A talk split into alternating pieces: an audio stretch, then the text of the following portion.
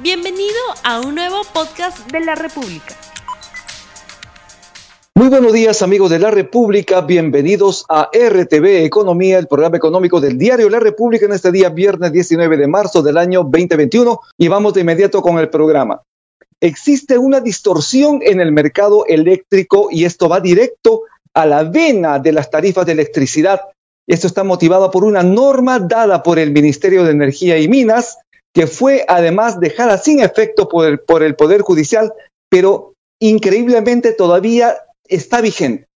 Vamos a hablar sobre este tema y cómo está afectando a las tarifas que reciben las familias, las millones de familias en el país con tarifas lamentablemente altas. Vamos a tener de inmediato a un abogado, el doctor Rolando Salvatierra, él es abogado socio senior del área de electricidad del Estudio Muñiz, quien ya tenemos justamente en la línea. Muy buenos días, señor doctor Salvatierra. ¿Qué tal, Rumi? Buenos días. Gracias por la invitación. Acá, muchísimas eh, gracias. Para atender a, las preguntas que ustedes tengan. Este tema es bastante interesante, pero también es bastante complejo porque no eh, está sujeto a una regulación que muchas veces eh, no se comprende bien.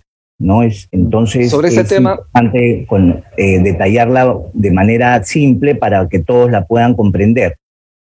Precisamente, hay una norma del Ministerio de Energía y Minas que genera una distorsión en el mercado eléctrico, distorsión en precios. Explíquenos de manera sencilla, como usted lo ha prometido, de qué se trata. Sí, yo les voy a comentar este tema, este tema eh, me voy a explayar un poco para que todos entendamos bien de qué se trata, ¿no? En, el mercado eléctrico eh, se abastece de la producción de las empresas generadoras, ¿no? Entonces, las empresas generadoras están conformadas por distintas tecnologías. Tenemos la, tecnología hidráulica, por ejemplo, de las hidroeléctricas, y la tecnología térmica principalmente, y esta a su vez se divide en dos, los derivados de los combustibles líquidos y eh, los derivados del gas natural. ¿No? Entonces, esto es muy importante, ¿por qué? Porque en función a, las distintas tecnologías, las empresas despachan al mercado y lo que premia la ley de concesiones, que es la ley que rige el mercado eléctrico, es la eficiencia. Entonces va a despachar al mercado las empresas más eficientes. Y esa eficiencia la determina el COES de acuerdo al procedimiento, principalmente el procedimiento 31. ¿Qué es lo que pasa? A partir del año 2004 ingresa al mercado eléctrico el componente de gas que antes no existía, porque recién entró para la generación eléctrica en el año 2004, cuando ingresa el gas proveniente de Camisea a través de los, los ductos que vienen de este proyecto y que principalmente abastecen las centrales que están en Chilca.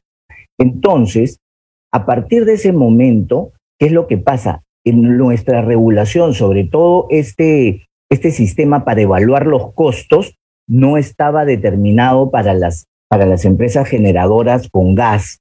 Entonces las empresas generadoras con gas han venido eh, de alguna manera presentando sus costos a través de declaraciones juradas.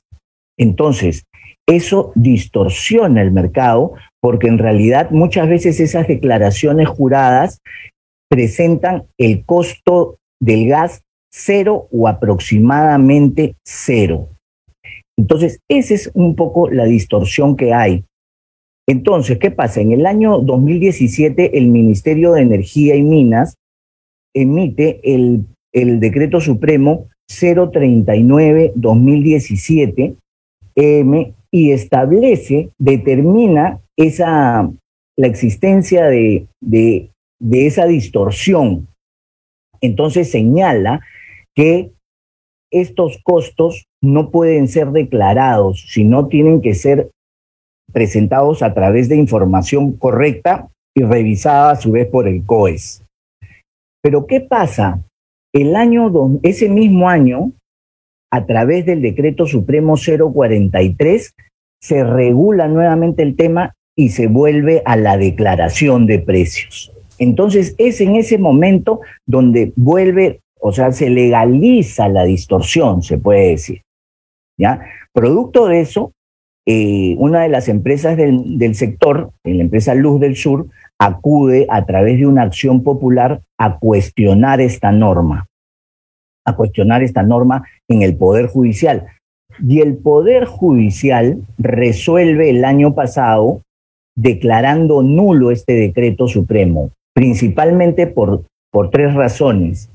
Porque se vulnera el principio de interdicción a la arbitrariedad, que es una, este principio de alguna manera busca proteger al, a los ciudadanos y a los mercados de determinadas eh, normas o acciones del poder que puedan vulnerar sus derechos.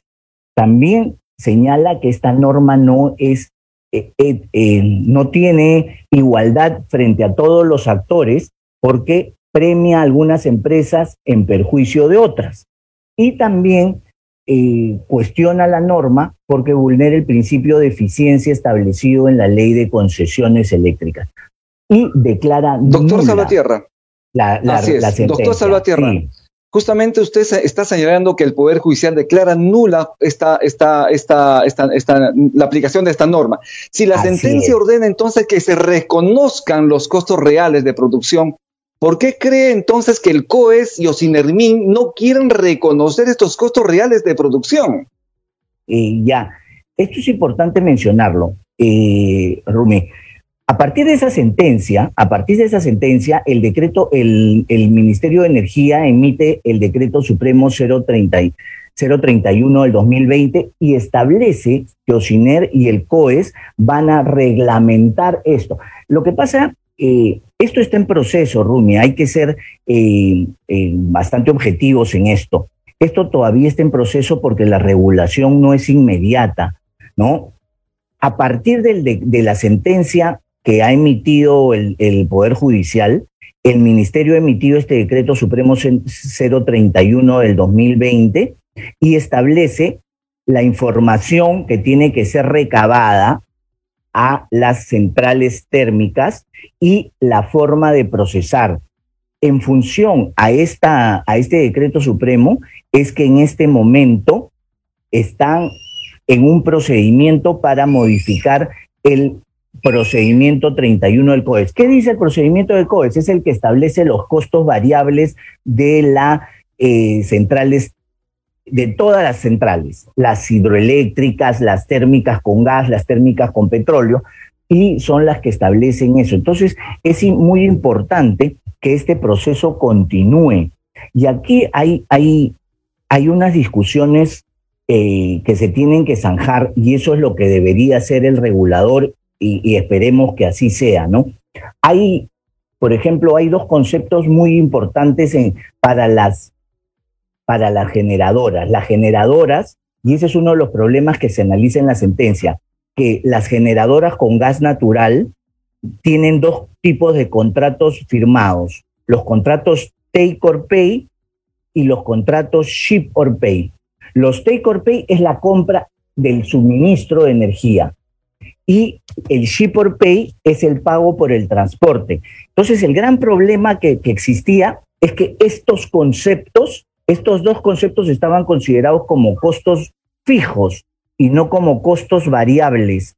Entonces, ahora en eso se está centrando, en eso se está centrando la discusión, ¿no? Si se incluyen o no esos costos, esos costos. Entonces, eh, en la propuesta del COES, el COES no quiere incluir el costo, si bien quiere incluir el costo del take or pay, o sea, los contratos de suministro, no quiere incluir el, costo del contrato del ship or pay. Entonces, Doctor en esa, discusión están en este momento en el procedimiento que están llevándose en el, entre OSINER y el COES, ¿no? Pero se trata entonces de una sentencia que debe ser de alguna manera eh, ya eh, debe ser conocida además. En un Estado de Derecho es posible desconocer una sentencia de la Corte Suprema, usted como abogado. ¿Qué opina usted? Eh, eh, es, imposible desconocer una sentencia de la Corte Suprema. Eso es, eso es hasta delito. Pero acá hay que, hay que también ser objetivo, Rumi, en un, en un sentido.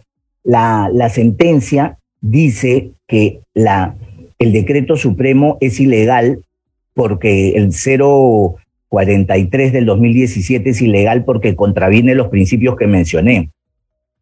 Lo declara nulo, pero no dice qué conceptos tienen que tomarse en cuenta para, para determinar esto, ¿no?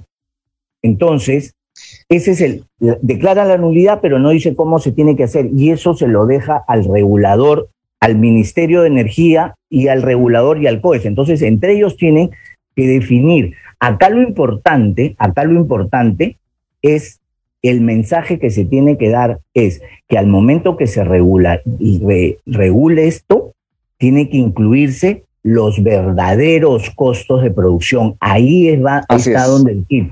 Ese es el kit. Precisamente. Rumi, ¿no? Porque si no se incluyen los, verdaderos costos, de producción, fundamentalmente los verdaderos costos de producción, como usted señala. Entonces ahí eh, está la eh, discusión, porque hay, un, eh, hay, personas que dicen, este concepto, por ejemplo, el ship or pay, no debe ingresar, ¿no? Y, así, es, como viene la, la propuesta sustitutoria ante las observaciones de OCINER. Entonces, Doctor Salvatierra, personalmente consideramos que ese concepto debe, debe ingresar porque es parte de los costos variables en la producción, ¿no? Así es. Es cierto, eh, de alguna forma, que existen funcionarios públicos que han desempeñado cargos en Ocinermin, que han desempeñado cargos en el Ejecutivo y posteriormente han laborado o laboran en roles de directores o de gerencias en empresas beneficiadas con ese decreto supremo del que estamos hablando, el 043, que fue declarado nulo por la Corte Suprema? Bueno, eh, en, el, en el sector, eh, bueno, hay, el sector eléctrico es muy especializado, eh, es uno de los sectores, considero yo, de mayor especialización que hay y siempre las empresas buscan gente especialista en estos temas, ¿no? Y sí se ha dado casos de algunas empresas que han pasado del regulador a empresas empresas eléctricas y también a, estudios jurídicos, ¿no? Eh, lo que acá hay que evitar es, bueno, que, las personas que han tenido alguna relación con, con, estas empresas y con el regulador o con los institutos eh, como el Ministerio o el COES se abstengan porque aquí habría un posible conflicto de intereses, ¿no? Yo creo que esto esta um, regulación tiene que ser muy transparente porque ya hay una sentencia de la Corte que de, la Corte Suprema que determina que se tienen que incluir todos los costos. Entonces, de repente, eh, hacer, eh, sustentar esto en aspectos técnicos muy, eh, muy específicos para poder sacar o evitar esto, de repente puede tomarse mal o, o ver que hay un conflicto de interés. Habría, habría conflicto de interés, como usted lo señala. Y, precisamente allí, detrás de todo esto, y los principales afectados somos los usuarios, las familias, los millones de peruanos, de familias que tienen que pagar mucho más en sus tarifas de electricidad. ¿Cómo es que este encarecimiento de alguna forma no es visto de una manera adecuada por el regulador? Se está beneficiando, como se ha señalado ya, a grandes empresas que podrían pagar más por el costo de la energía, pero está perjudicando a millones de familias que estamos pagando mucho más en nuestros recibos cada mes. ¿Qué hacer? Eh, bueno, eh, mire, yo le comento, en el Perú desde el año 93 con la ley de concesiones eléctricas ha escrito un marco normativo muy interesante que es la ley de concesiones eléctricas que tiene criterios muy importantes para regular. ¿no? La, generación, la transmisión, la distribución. Eh, se han dado normas como la 28832 en el año 2006 que busca crear competencia y de alguna manera también buscar mayor eficiencia en el sector.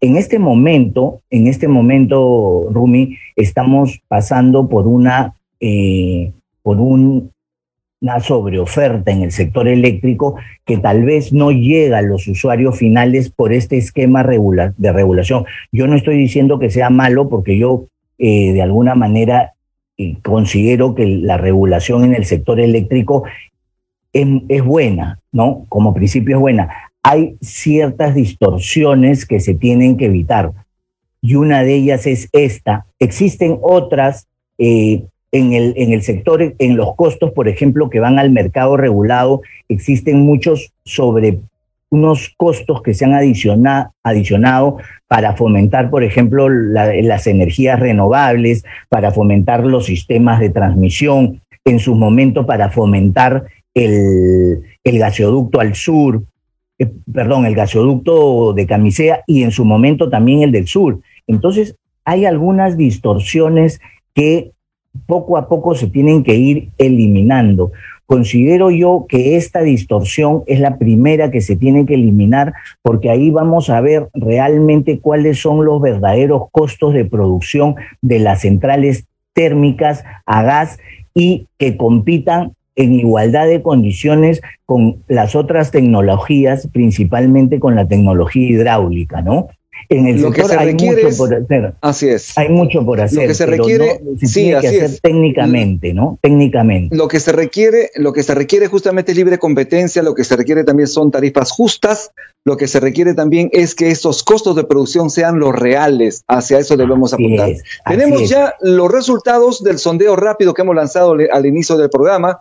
Vamos a mostrarlos ya en pantalla. La pregunta es, ¿la regulación eléctrica debe proteger a las grandes empresas o a las familias, eh, la respuesta es contundente. Las familias 99%, las empresas 1%. ¿Qué comentario tiene usted, doctor Rolando Salvatierra, sobre este sondeo rápido, sobre la respuesta de las personas que han contestado esta, esta encuesta? Es, lógico, esto, esto es lógico. Eh, eh, es, es, importante pues que, que, las, que las tarifas, lo que pasa es que las personas sienten que su tarifa es muy alta, ¿no? Y en realidad eso no es que sea alta por, por una decisión de alguien, ni baja tampoco por una decisión de alguien, sino que hay un mercado detrás de esto que lo importante es que se cumplan las reglas y de alguna forma se eviten todas estas distorsiones, ¿no? Acá hay un tema muy importante, eh, señor periodista, que eh, falta promover cierto tipo de inversión también en el Perú. Eh, el gas natural es un producto, es un combustible que se, que se consume y se agota, ¿no? Eh, falta promover energías renovables. Acá tenemos un problema. En este momento estamos viendo una sobreoferta pero en pocos años vamos a ver un déficit de generación si no se hacen las inversiones que se corresponden. Y eso es parte de lo que también se tiene que tener, porque a mayor generación, a mayor generación van a ser menores las tarifas y eso debe también repercutir en el usuario final que es, al que es al final la mayor cantidad de gente que se puede beneficiar o perjudicar con una tarifa alta o baja, ¿no? Sobre este tema hay mucho por hablar. Lamentablemente el tiempo nos quedó corto. Yo le doy eh, muy cortito tiempo, por favor, señor doctor Rolando Salvatierra, para que se despida del público que lo ha estado siguiendo a través de RTV Economía. Muchísimas gracias por su participación. No, muchas gracias a ustedes y bueno, esperando pues que, que realmente la, la decisión de Ociner eh, respete, contenga todos los elementos de los verdaderos costos que tiene que tener la generación. Eso es lo que todos esperamos, los costos variables se tienen que determinar claramente para ya zanjar este tema y que se eliminen las distorsiones que pueden haber en el mercado eléctrico en este momento, ¿no? Muchas gracias. Muchísimas gracias. Por la invitación. Muy amable, muy amable por su participación, doctor Rolando Salvatierra. Él es abogado socio senior del área de electricidad del estudio Muñiz. No olvides suscribirte para que sigas escuchando más episodios de este podcast.